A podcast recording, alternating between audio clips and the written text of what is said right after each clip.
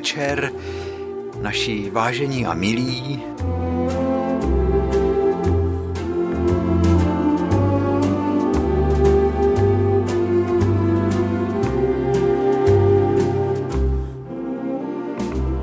V tuto večerní chvíli mikrofon je zapnutý, papoušek je připravený.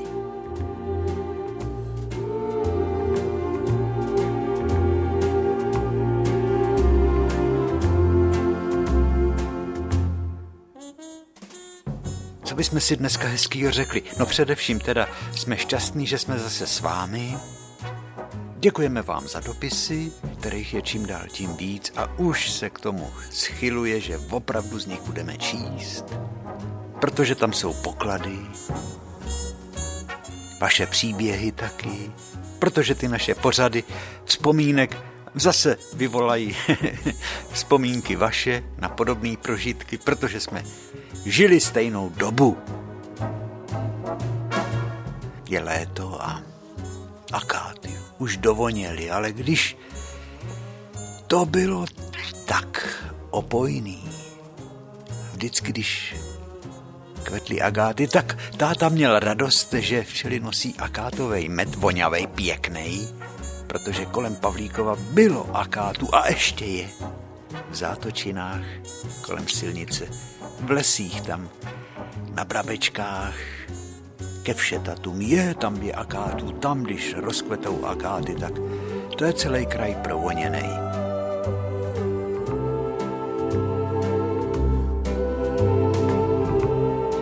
No a když kvetou akáty, tak ad jedna si vzpomenu na tango akáty bílé, žaluji vám, nezměrnou bolest na srdci mám, odešlo štěstí, zůstal jsem sám, akáty bílé. Žaluji vám. A to jsme hráli s naší kapelou Křivoklátských lesů a Čenda Lulák mečel na saxofon jako koza. A lidi brečeli. I chlapi si utírali nudle na sále, když tancovali. Každý, i, ten, i ty tvrdý chlapi zíhli a zčervenali jim uši a zbambulovatili nosy a tak něžně se tiskli k těm dámám, ze kterýma tancovali a ty jim utírali kapesničkama ty, ty slzy, který tkanuli po tvářích jak hrachy, akáty bílé.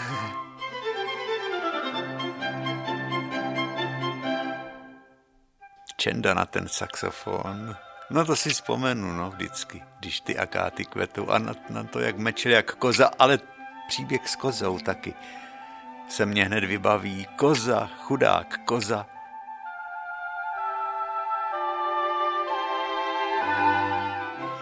Léto a prázdniny v Otročíně. Tam jsem byl hned. Na dráhu jsem přeběh dolů do Chlumu. A Lašovice a Pustověte a Křivoklát, Hrad a Roztoky, Křivoklát a Zbečno. Městečko tam někde bylo taky, jo. Žloukovice, Račice a v Nižboru už jsem vystupovala, tam buď na mě čekal Tóňa, nebo na mě Tóňa nečekal a já věděl, že když přejdu kopec, že už jsem v Otročíně a tam to bylo malebný, potoky všude.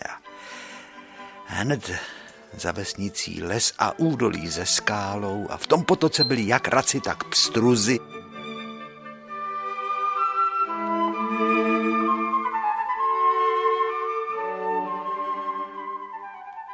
Lidi se tam nějak víc smáli, než u nás v Pavlíkově.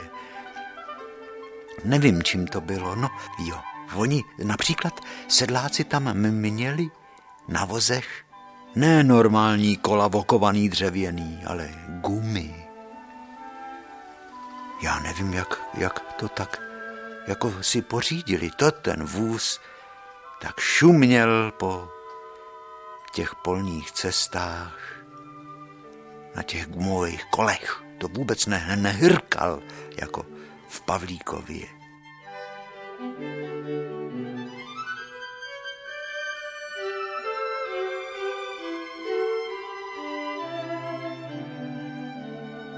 Málo tam bylo malozemědělců, jak se jim říkalo. V Pavlíkově bylo hodně malozemědělců. A sedláci taky, ale v Otročíně byli spíš jako velký grunty a Jenom ten pan Tomačka tam byl, a který měl krávy, a jinak všecko to byly samý statky, kde byly koně. No ale zase v Pavlíkově bylo hodně traktorů. To nevím, nespomínám si, že by v Otročíně nějaký traktor byl.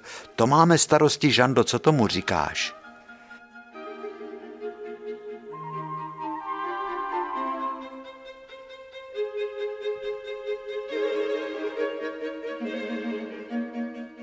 A jednou to bylo v tom smutném jaře, hned po válce, kdy bratranec Mírek byl zabitej při bombardování Těšína, a teta Hela z toho byla zoufalá, a já jsem tam přijel s maminkou a s Tóňou jsme jeli na voze, právě který taky měl gumy, a Tóňa tam nějak nešikovně strčil nohu a málem můj.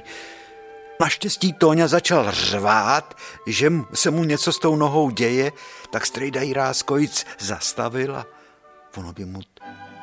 No, dostala se mu noha mezi gumový kolo, který se točilo, a mezi nápravu. No, jen tak, tak. Měl ji jenom vyvrknutou a tak mu to oteklo, a ve studený vodě a hypermangánu a v heřmánku, a kulhal. Chvilku deset dnů.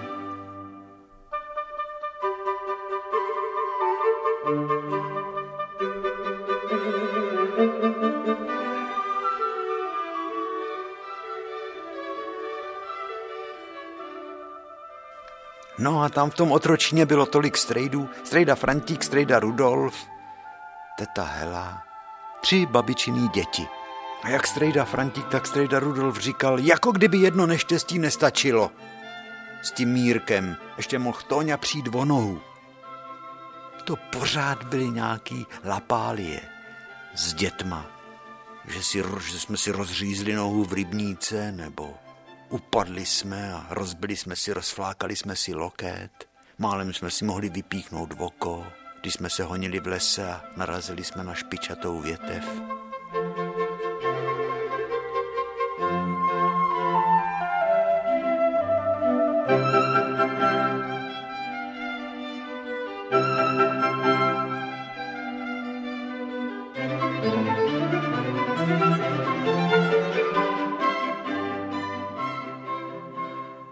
Jednou sebou Tóňa tak říz v tom potoce, protože tam jsme viděli najednou pstruhá hřbet.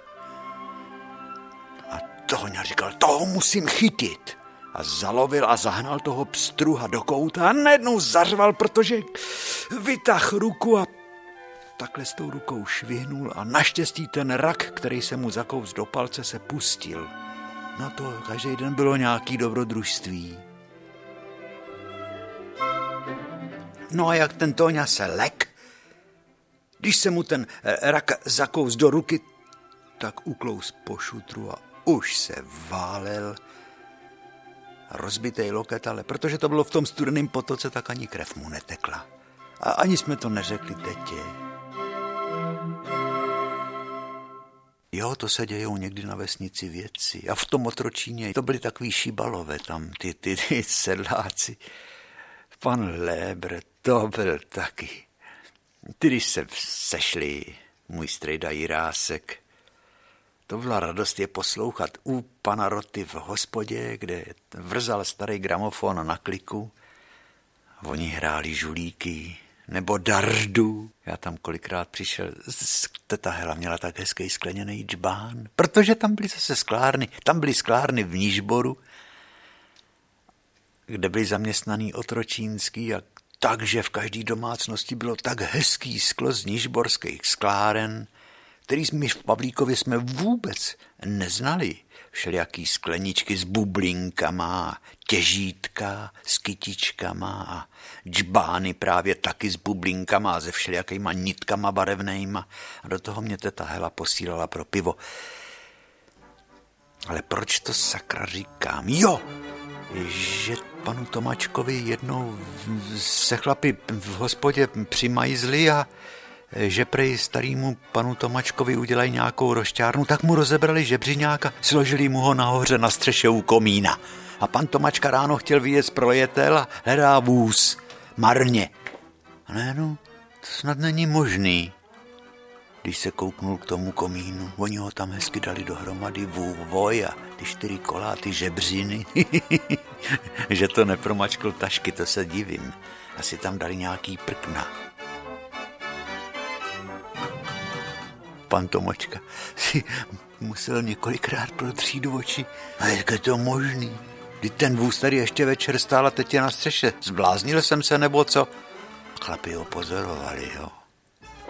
Protože věděli, že ráno v sedm pan Tomačka jede, pojede na jetel. A ty se řechtali, tam vlezli a ten postupně, jak ho tam ten vůz vynosili, tak ho zase na provazech jednotlivě po částech spustili dolů.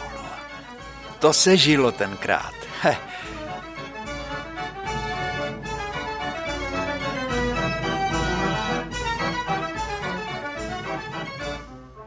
Veselý kousky. Jo, i na to byl tenkrát čas. Aby se o tom mohlo vyprávět. Vždycky u karet. Tenkrát televize nebyla, tak lidi se museli nějak zabavit.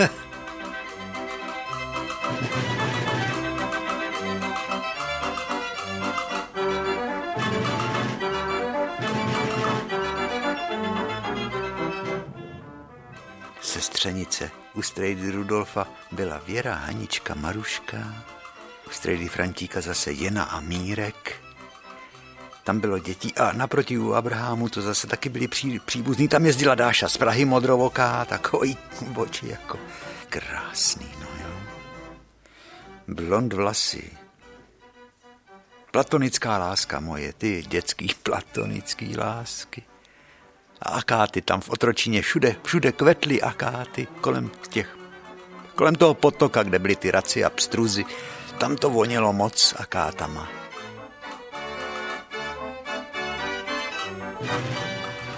Léta jsme si vážili, v trenýrkách jenom jsme pobíhali. Jak ašanti, oni jsou ty kluci, jak ašanti, opálení. To jsme tenkrát vůbec nevěděli, že ašanti je kmen africký na pobřeží Slonoviny. Tam odkud je vlastně naše Žanda. Žando, znáš Ašanty? Ty mají takový krásný řezby. Ašanti. Sošky, plodnosti, ženy si je strkají za pás, takový placatý, to jsou placičky s kulatou hlavičkou a buď jednu nebo dvě, podle toho, kolik chtí mít dětí. A protože to jsou z lehkýho dřeva a malinký, tak je pořád nosí. Dívky, ašanský, ašanský dívky. No jo, jako ašanti jste.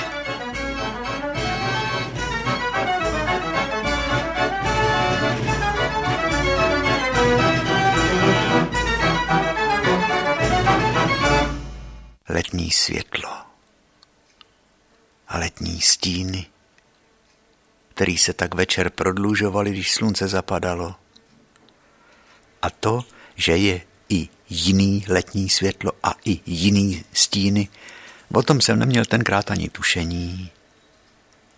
Že je světlo, který vrhá stíny naprosto ostrý a po celý dny. A že jsou pohledy do krajin, ve kterých jako kdyby obrovská vývěva vysála vzduch. A všechno se zdá být tak blízko. I ty hory na dalekým obzoru vypadají tak, jako by si člověk na ně mohl šáhnout a vohmatat je. Tak jsou ostrý, tak jsou blízko. To jsem vůbec netušil, že to všecko taky poznám, až budu jezdit s černým divadlem, třeba po Itálii. Kolem Středozemního moře, tam jsou takový ostrý stíny. Tam jsou bílý města s růžovejma střechama na pobřeží Itálie, třeba Bari, nebo Venecia, Benátky, nebo Trieste. No jo.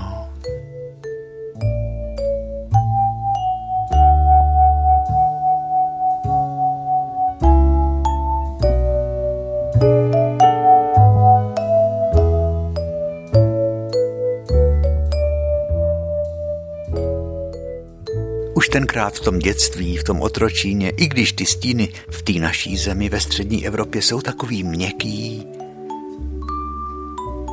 ne tak ostrý jako v tom Středozemí, tak Přeci jenom ty letní dny byly pro nás takový sváteční. Když si k tomu ještě připočteme ty všelijaký dobrodružství, tak to potom i ostrov Capri a Vezův a Barcelona.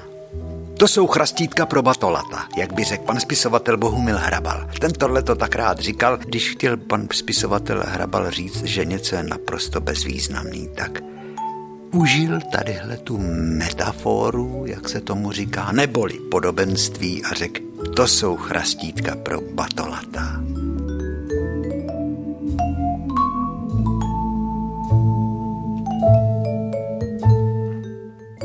Jak rád si nechával pan spisovatel vyprávět následující příhodu.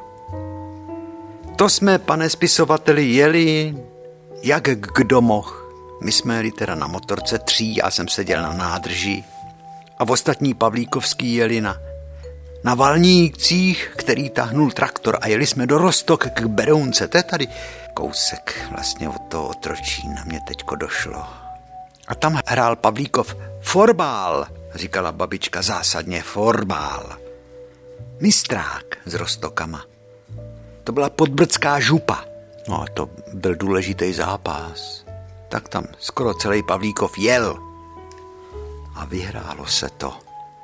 A to hřiště bylo vedle Berounky a přešlo se most, protože na druhé straně byla Višňová. Ta slavná Višňová, o který Ota Pavel psal. A všichni měli velkou radost.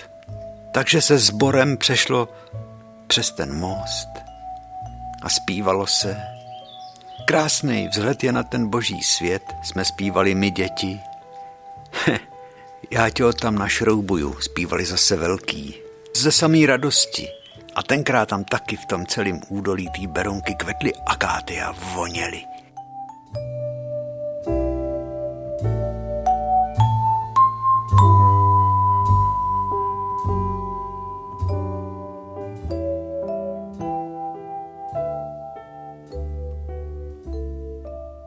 Chlapi hned deky a vyndali se pečený slepice a buchty a bábovky a termosky s čajem a vedle byla hospoda, tak se hned čile běhalo protočený pivo a hned se vybalili žulíky i mariášový karty a už bylo slyšet z těch dek jak chlapi a sedma a za mnou a kdo tam spadne, ten zaplatí deset piv.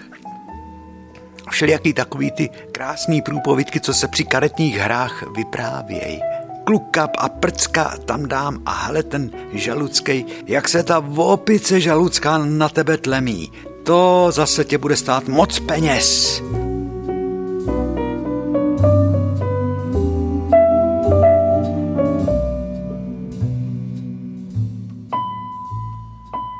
Takovej čilej ruch byl po té řece.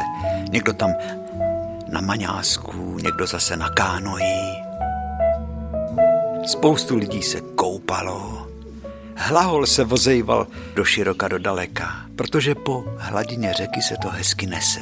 Ty smíchy lidí a takový to hezký odpoledne, nedělní, letní, kdy každý měl radost z toho, že je pěkně a že, že ten fotbal s Pavlíkovský vyhráli a i, i ten, ten aeroplán, to letadlo, ten tryskáč, ten mik, který se vždycky zjevoval tý škvíře, tý oblohy mezi těma dvěma vysokanánskýma břehama, aby imperialisti nám něco zlýho neprovedli. Lidi už si na to zvykli, že ani ten mik nebrali skoro na vědomí, protože tam se odehrávaly dramata. Při tom mariáši a při těch žulíkách a někoho tlačila ta To, to, to pečený kuře s tou bábovkou, protože se předspal. A všecko to sledoval pan Krucký, který stál na břehu. Takovej ten cvrkot a pokuřoval. Partizánky kouřil. Měl takový vyšisovaný plavky, ty vidím do dneška, jak na tom vyhublím jeho těle, protože on to byl svářeč v Tosu v Rakovníku. To byly plavky takový silná bavlněná látka, mohly být dřív fialový nebo hnědý, nebo do červena, nebo i do modra, už byly takový sešedlí. No, no předváleční, no. A taky sledoval, vždycky se otočil a sledoval ten crkot, který se děje ve vodě.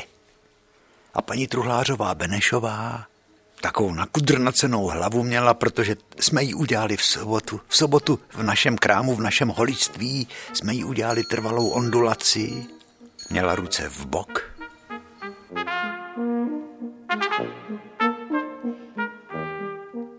A teď já jsem se koupal, už jsem byl ve vodě. A z té vody se koukám,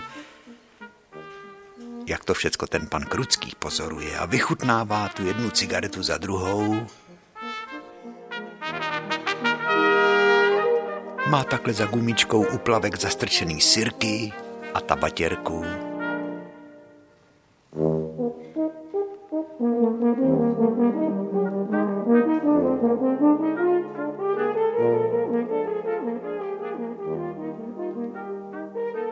Teď vidím, jak asi tři metry za ním ta paní Truhlářová Benešová stojí a pozoruje pana Kruckýho. A najednou, jako, kdyby, jako kdyby jí chyt rapl. Dostala ve tváři takový zdivočelej výraz, sevřela pevně takhle rty, rozběhla se jako paras. A byla připravená, že toho pana Kruckýho, který byl asi metr od břehu, strčí do té Berounky. A že to bude hrozná legrace, až pan Krucký sebou flákne a tu hladinu té Berounky, že tak jako tak je v plavkách, že tak jako tak určitě by se šel koupat, že aspoň bude nějaká legrace, když to ten Pavlíkov tak vyhrál, ten fotbal.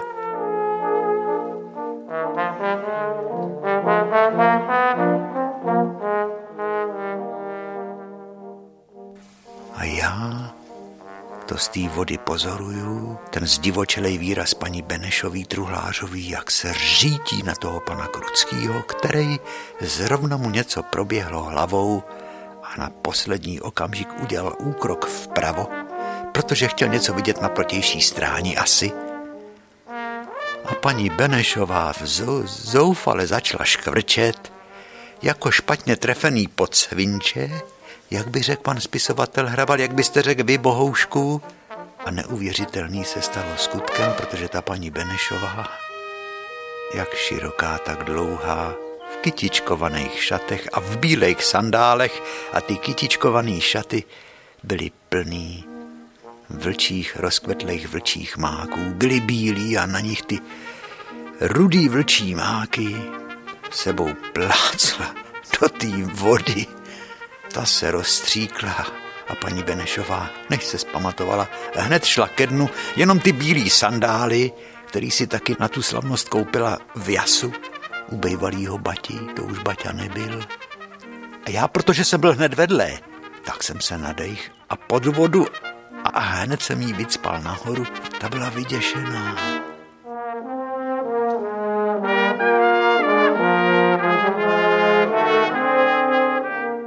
Pan Krucký říkal, já za nic nemůžu, a chlapi vstali, zábava. Jako když utne. Paní Benešovou jsme vytáhli z vody, ty bílý šaty měla splíhlý na těle. Chvilku to trvalo a pak se příšerně rozřechtala a chlapi všichni s ní. A to je pěkný, tak to musíme oslavit, že se paní mistrová Benešová neutopila. Mladá paní, to bylo, co? To byl, to jste udělala šípku. A chodilo se hbitě pro pivo.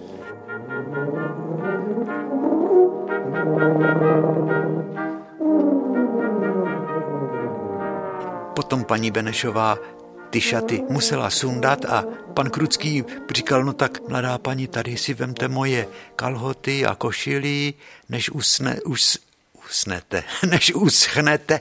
Ty bílý šaty s těma rudejma vlčíma mákama pověsili a tam uschly. Takže i paní mistrová Benešová nakonec jela domů, protože bylo ten den vedro, v suchých šatech. Jenomže ty červený tulipány se jí trošku rozpily.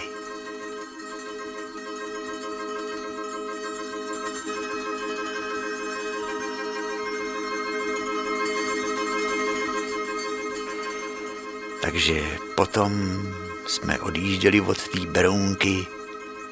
Všichni byli takový rozjásaný, nad tím hezkým zážitkem, jednak nad tím vyhraným fotbálem a jednak nad tím vším, jak to všecko skončilo.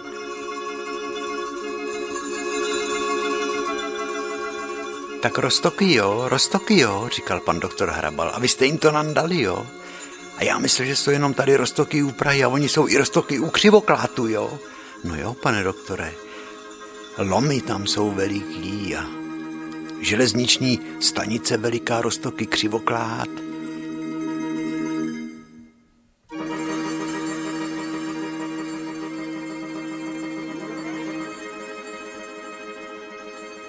Že by papoušek zaspíval? Ty chceš něco dobrýho, Žaninko, dostat? Blejská se, holka. To je zajímavý, babička vždycky, když se snášel soumraka. V tom temným letním nebi, v té obloze zčernalý, byly takový záblesky, stichlý úplně.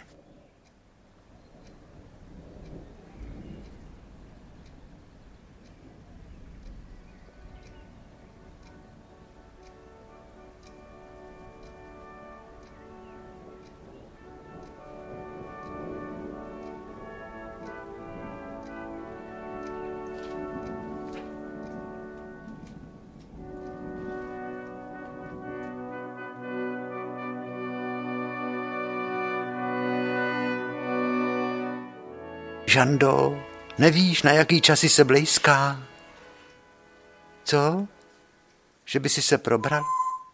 Probrala se. Probral se váš milovaný papoušek a zaspíval. Nepřeslechli jsme se? Ta to dělá, no řekněte sami. Ona celou dobu, jak jsem vyprávěl, to prospala, všechny ty příhody, i o tom, jak jsme s Tóňou chytali pstruha a o voze, který panu Tomáčkovi dali na střechu. A teď se najednou probrala a začala zpívat. Asi ta blížící bouřka jí probrala. Viď, Žando?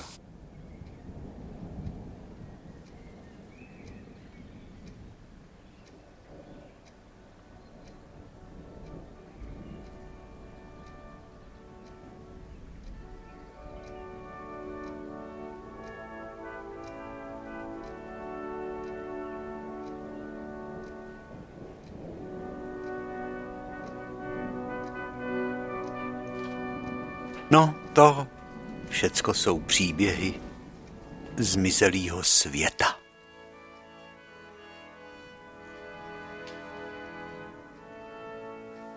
Světa, který už dávno není.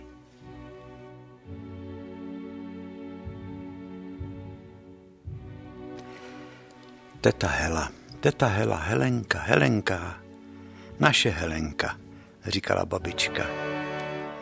Ta žila chudě, teta Hela, jenom z renty, po manželovi, který jako hajný někde v křivoklátských lesích, i když dejchal ten ostrý les, lesní vzduch, tak stejně svýmu osudu neušel a na, umřel na souchotě a teta pobírala rentu maličkou a tu a tam šla pomoct k sedlákům, nebo třeba i k těm těm malým. Já ani nevím, kolik platila nájem za ty dvě místnůstky, kde jsme vždycky o prázdninách s maminkou bydlívali. Ale důležitý bylo, že na té zahradě, kde jsme s Tóňou stanovali, měla teta Hela pár řádečků brambor. To jí malejch dali, aby si tam mohla zasadit brambory, a ona pečlivě to okopávala. A, a brambory u tety Hely pečený na plotně, ve šlupce. Nebo v troubě pečenky brambory byly taky ve šlupce pečený. Nebo vařený v hrnci. A to bylo způsobů šťouchaný brambory. Ale ty pečený na plotně nebo v troubě ve šlupce se potom loupaly. Brambory na loupačku. Žando, nedala by si z brambory na loupačku u tety Hely s námi? Hromádka soli byla na kraji talířku, trošičku másla a pili jsme podmáslí, který někde zase teta od sedláků dostala. To byly dobroty.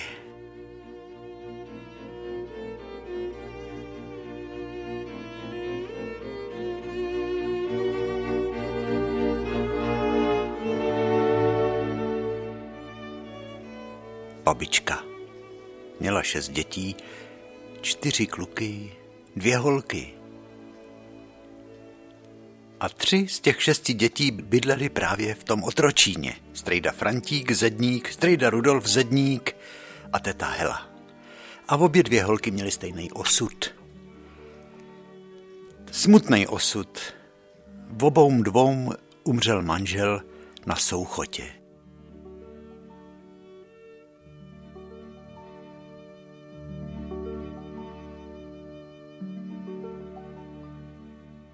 Ale ty kluci, strejda Frantík, strejda Pepík, byl montérem ve Škodovce v Plzni a jezdil i na montáže, třeba když Škodovka stavěla velkou turbínu někde ve Švédsku, tak tam strejda byl a poznal tam na vlastní oči, jak si dělníci žijou v kapitalismu a hned se vrátil a hned jim hodil legitimaci K S Č pod nohy a řekl, vy jste nám celou dobu lhali, že se dělníci v kapitalismu mají špatně a oni se mají stokrát líp než my.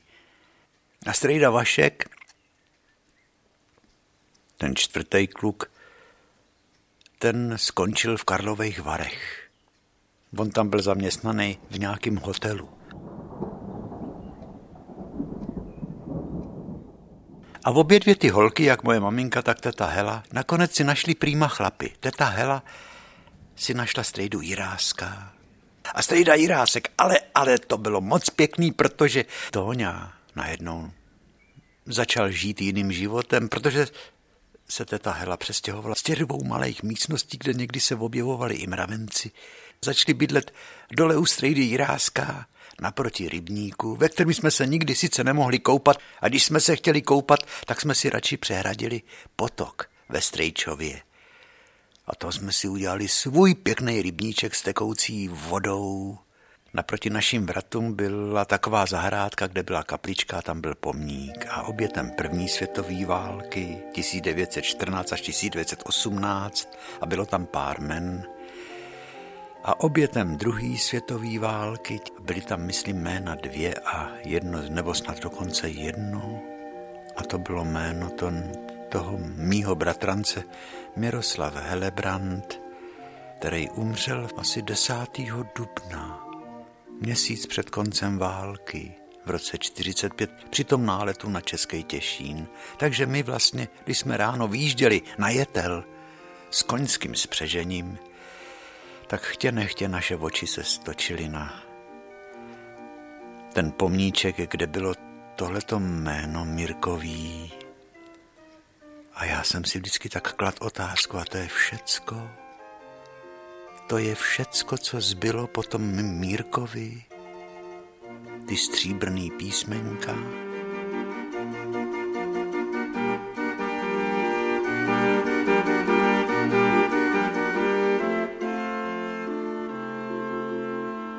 Koně řechtali a tak se leskli, byli vyhřebelcovaný a to bylo něco, panečku. Když jsem si řekl o vopratě a seděli jsme na žebřiňáku a strejda Jirásek mě půjčil vopratě a jeli jsme na jetel, nebo na Vojtěšku, nebo na luka někam, když se sekala tráva. A měli jsme, měli jsme takovou hru, jsme hráli, protože jak strejda Jirásek, on byl, myslím, telegrafista za první světové války. A Slávek taky byl na vojně a všichni jsme znali Morzeovku a tak jsme si pískali.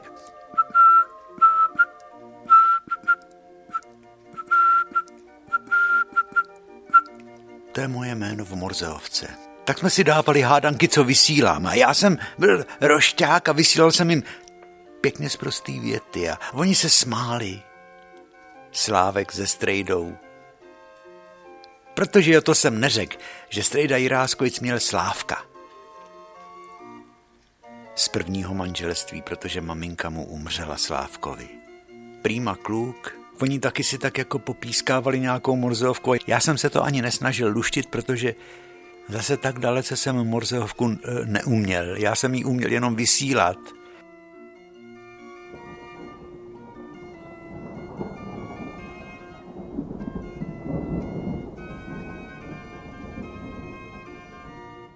To nám chutnalo jíst chleba mazanej posolenej, máslo bylo čerství, krávy pěkný. Měl strejda jirásek. Tam byla celá taková chaloupka, krytá před jižním sluncem, aby se tam drželo, držel chlad, a tam se shromažďovalo mlíko. A tvaroh se tam dělal a stloukalo máslo. Takže mazanej chleba, posolenej, to byla dobrota. Vejce, jaký tam byly, ty měly žloutky úplně červený. Tvrdý bílý skořápky měly, ty slepice byly zdraví. Ale přesto, když někdo šel do Berouna, tak musel přinést housky. Nebo do Hudlic. Tam byla pekárna. Chleba a housky rozvážel hudlický pekař na vozejku, který táhnul takový hezký pejsek. Pejsek byl pořádnej pes. To vám chutná, říkala teta Hela. To vám musí chutnat, protože to je přes kořeny nošený. To se tak říkalo, když se něco přineslo zdaleka. Třeba někdo to přines, jako když šel na návštěvu, tak přines třeba mřížák nebo bábovku nebo jitrnice. Tak všecko to, co bylo z větší dálky, tak bylo přes kořeny nošený a to mělo chutnat desetkrát líp.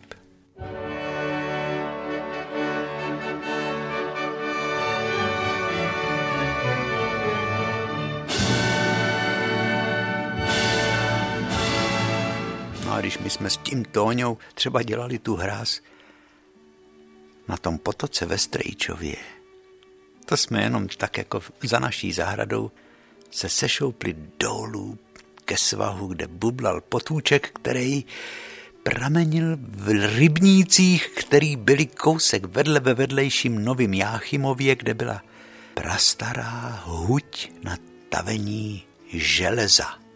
To byla tak dobrá voda v těch potocích, ta se klidně dala pít. Proto se tam tak dobře dařilo jak rakom, tak pstruhům.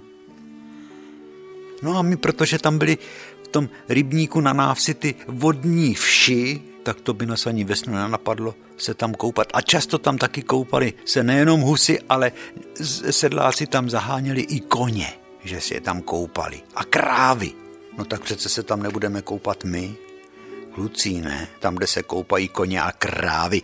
Tak s Toňou jsme chodili do toho malebného údolí, na levé straně byla taková skála, kde jsme kolikrát pozorovali zmije.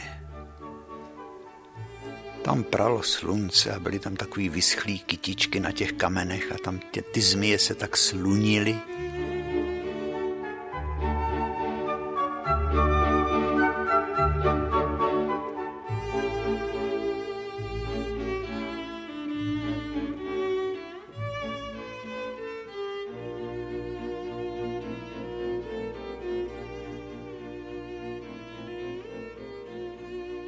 Tolik zelených tónů trav na všelijakých keřů, šípkový keře, když tam rozkvetly, je to bylo, to bylo, tak, to bylo takový pohádkový údolí a jednou jsme šli tím údolím až k Berounce a šli jsme strádonickým údolím a to jsme věděli z dějepisu, že tam se nachází ty slavný prastarý místa, kde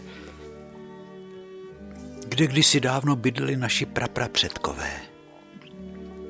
Snad v době bronzový nebo kdy. To bych se musel podívat do slovníku. Ale bylo to tam celý to údolí až k, dořek, až k řece Berounce, to byla jedna veliká pohádka vedle toho potoka. A my jsme si tam tak pracně dělali ty hráze, aby jsme ten potok trošičku přehradili, aby jsme tam získali takový jako rybníček na jednom místě, kde jsme se mohli koupat. A to byla dost krušná práce. Zábly nás nohy a ruce, protože ta voda byla taková čerstvá. No. Drny jsme museli kopat, aby trhat a všelijak klackama dloubat, aby jsme ty díry ucpali. A to nám dalo práce a potom jsme se koukali, když se ty kaly, ty skalený místa vyčistili a bylo vidět na dno a připlouvali tam menší nebo větší pstruzy a iraci.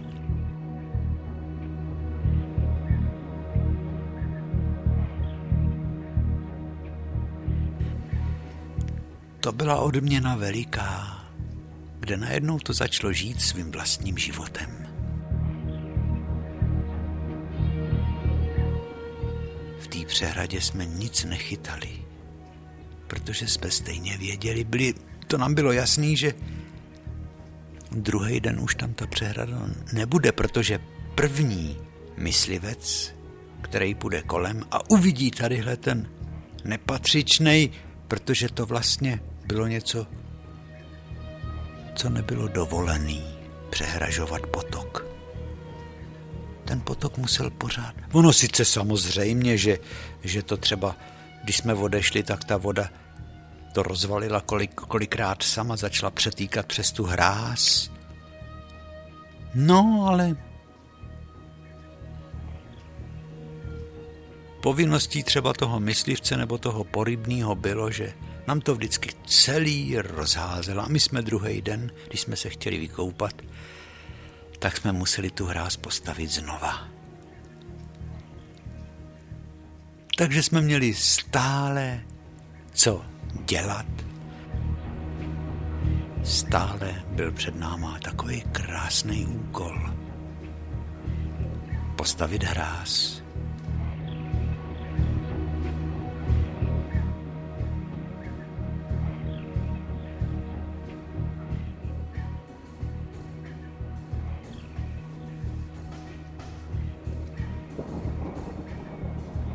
Teď se ale zablesklo.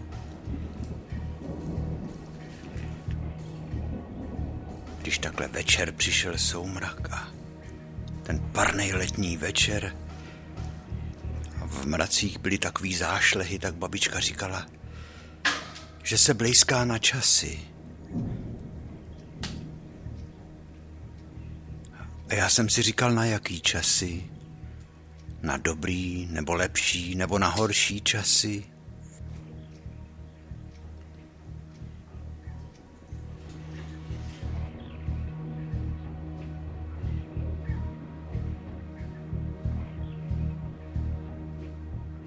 Vrcholný dobrodružství jsme s Tóňou měli zažít, když jsme měli jít spát pod stan na protější zahradu, která se svažovala dolů k potoku.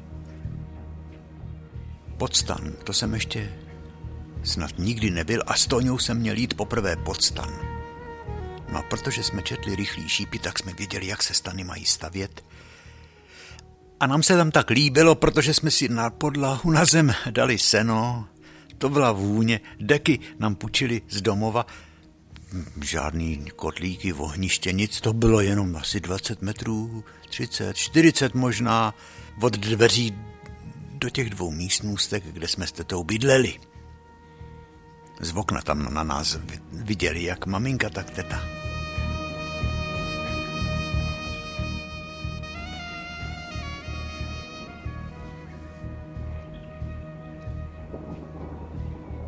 Je to se zablesklo, to, to bude rána. Už je to tady. A jak jsme vždycky počítali, když se zablesklo, jedna, dva, tři, čtyři, pět. To byl kilometr vždycky. To každý číslo. Já musím dát Žandu dovnitř. Viď, Žaninko, ty se bojíš, viď?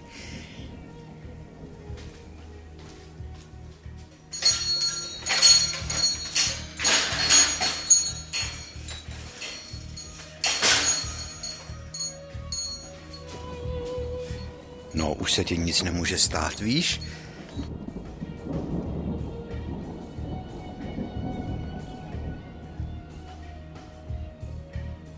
My jsme si místo vybrali na stan.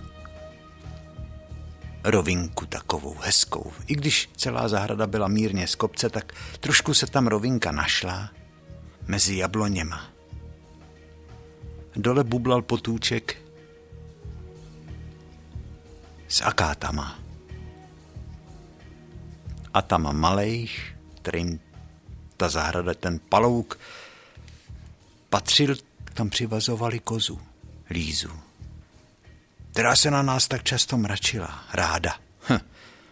A nejradši by nás byla nabrala na rohy. Milda jí říkal, vypadáš jak čert. Stejně půjdeš do buřtů, když budeš zlobit. Milda Malý řezník. No takže koza. Vždycky na dlouhým řetězu přivázali k, k nějakému akátu a ona to tam spásla tu travičku a taky vždycky přivázali k druhému akátu. Takže jsme měli spolu nocležnici na tom palouku kozu Lízu.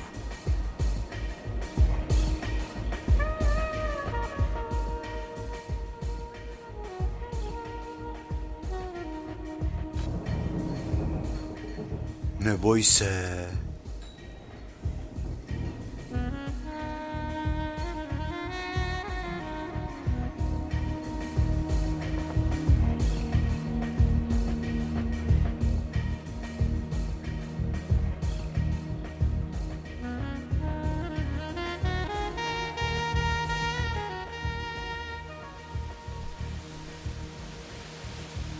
My jsme tam šli, i když naši říkali, nechoďte, Bůh ví, co se večer a v noci semele. Nějaká bouřka určitě přijde. A my budeme mít zbytečně starost o vás. Hezky jsme se tak koukali, než jsme ten stan zavřeli na to hvězdnatý nebe, který se postupně zatahovalo a ty blesky byly čím dál tím bohatší.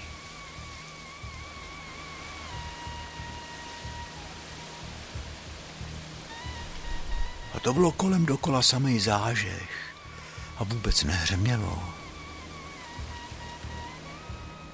Když jsme usínali, koza se spokojeně napásla, tu a tam zazvonil řetěz. A my jsme si říkali, no kdyby i nás někdo přepád, tak ta koza tím, že zamečí, tak prozradí toho dotyčného nějakýho, to víte, byli jsme takový z těch dobrodružných knížek a Rychlejch šípů. Jsme měli fantazii hold takovou.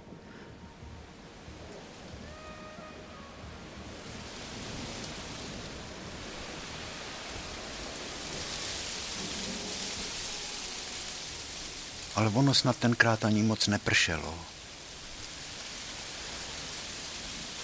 Jenom ten vítr šuměl ve stromech.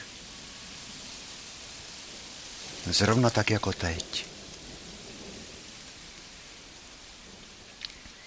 Jenom se hrozně blejskalo a to babička vždycky říkala, nebe je otevřený, nebe je pořád, jako kdyby bylo otevřený, jako kdyby pán Bůh zapomněl zavřít dveře.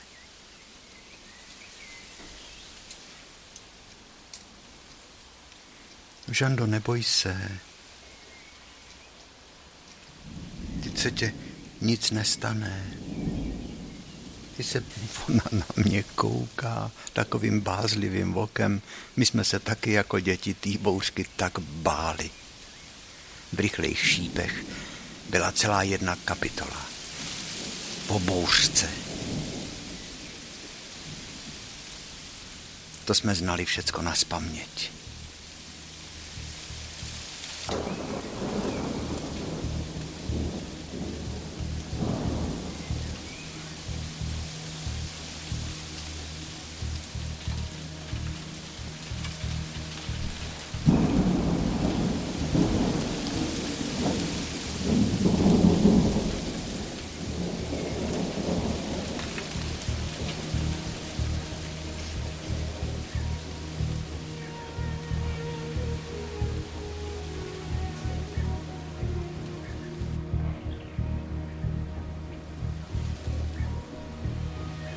A už ani nevím, jak jsme usnuli. A najednou nás probudilo něco. To bylo hrozný. Bouřka se přihnala.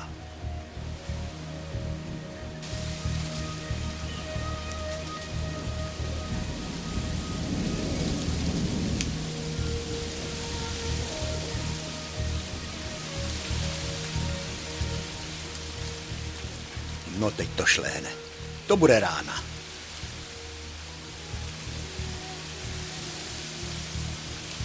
Čtyři, pět, šest, sedm, osm.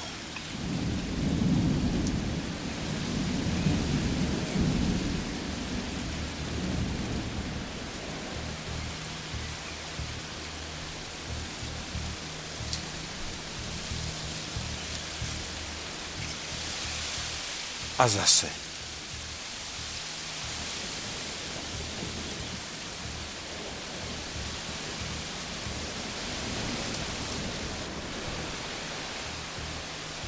To právě když jsme s Tóňou si dělali ten stan, tak Tóňa říkal, nesmíme si ho dát pod strom, musíme si ho dát mezi stromy. Když tak si od stromů natáhneme jenom šňůry, kdyby přišla bouřka a nějaký vítr, tak aby jsme ho měli přivázaný k těm silným stromům, ale pod stromy ne. No, to bylo moc dobrodružný tenkrát pod tím stanem, na té louce. My jsme si jenom říkali, co ta koza lízá pod tím stromem.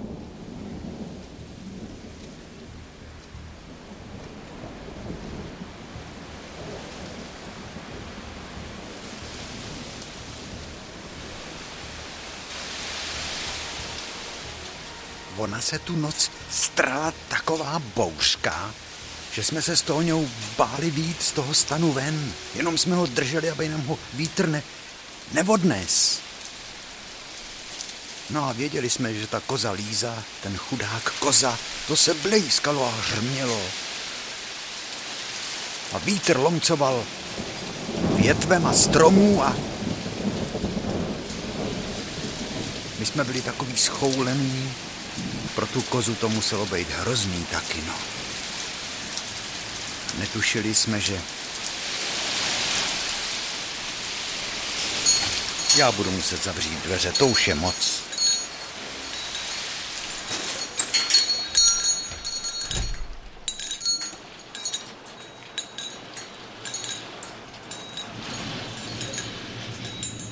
To bylo strašný tenkrát, jako zrovna teď.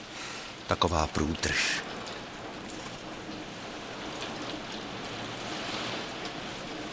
Ona asi běhala kolem dokola toho stromu. Ten řetěz se jí omotával kolem toho kmene, až se zkrátil úplně.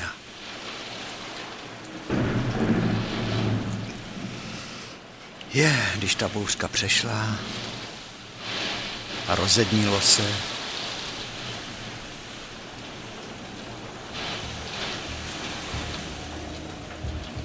tak jsme to viděli. To je velká průtrž mračem.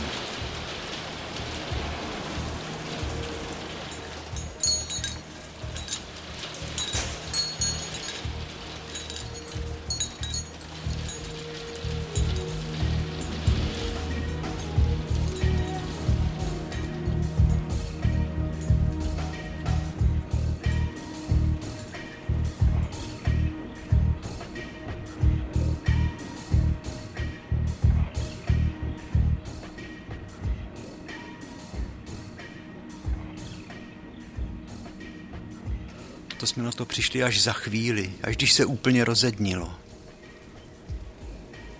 A honem jsme utíkali pro Mildu, zbudili jsme ho, protože on ještě spal.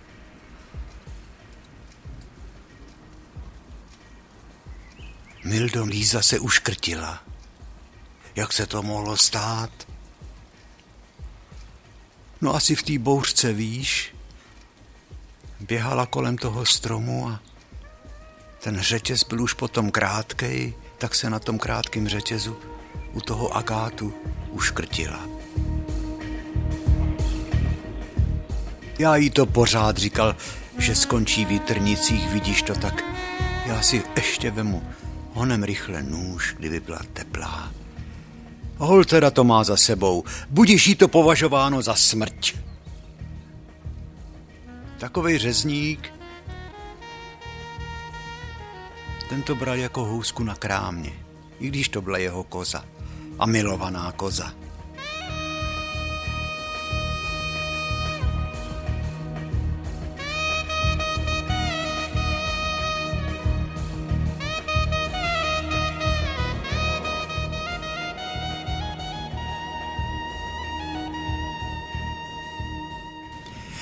No, vidíš, Žaninko, a bouřka už přeletěla. Pozbíráme nalámaný větve, listy a to se hezky dejchá. po takový bouřce. Že jo? Vzduch, tenkrát zvlášť snad v tom našem dětství, voněl ozónem, jak jsme tomu říkali. A za chvilku se pokáže duha. No a duha...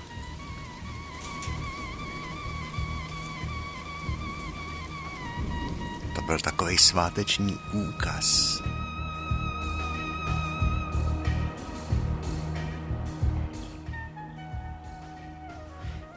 Ty letní dny našeho dětství nám vyrval čas jako vítr. Když mě jednou z rukou vyrval papírový peníze, tenkrát jsem šel do Konzumu něco koupit, ty lítali, pár jich bylo. Jaký strachy jsme poznali. Ty dětský strachy a teď poznáváme strachy lidí stárnoucích. A ty můžou být nekonečný, protože v životě není jistý nic.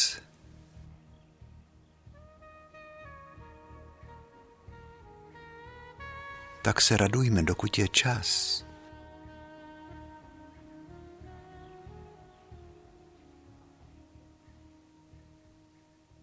Remark řekl, život brzo skončí a pak nám nikdo nedá nic za to, jestli jsme byli smutní nebo veselí.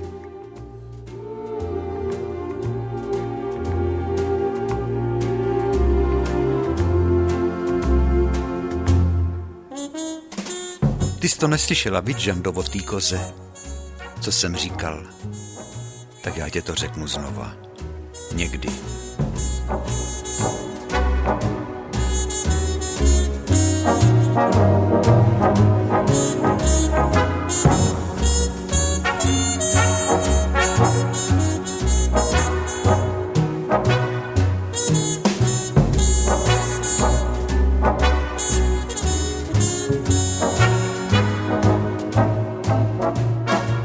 Děkujeme vám za přízeň, kterou nám věnujete, za dopisy. Mějte se krásně a těšíme se na setkání příště.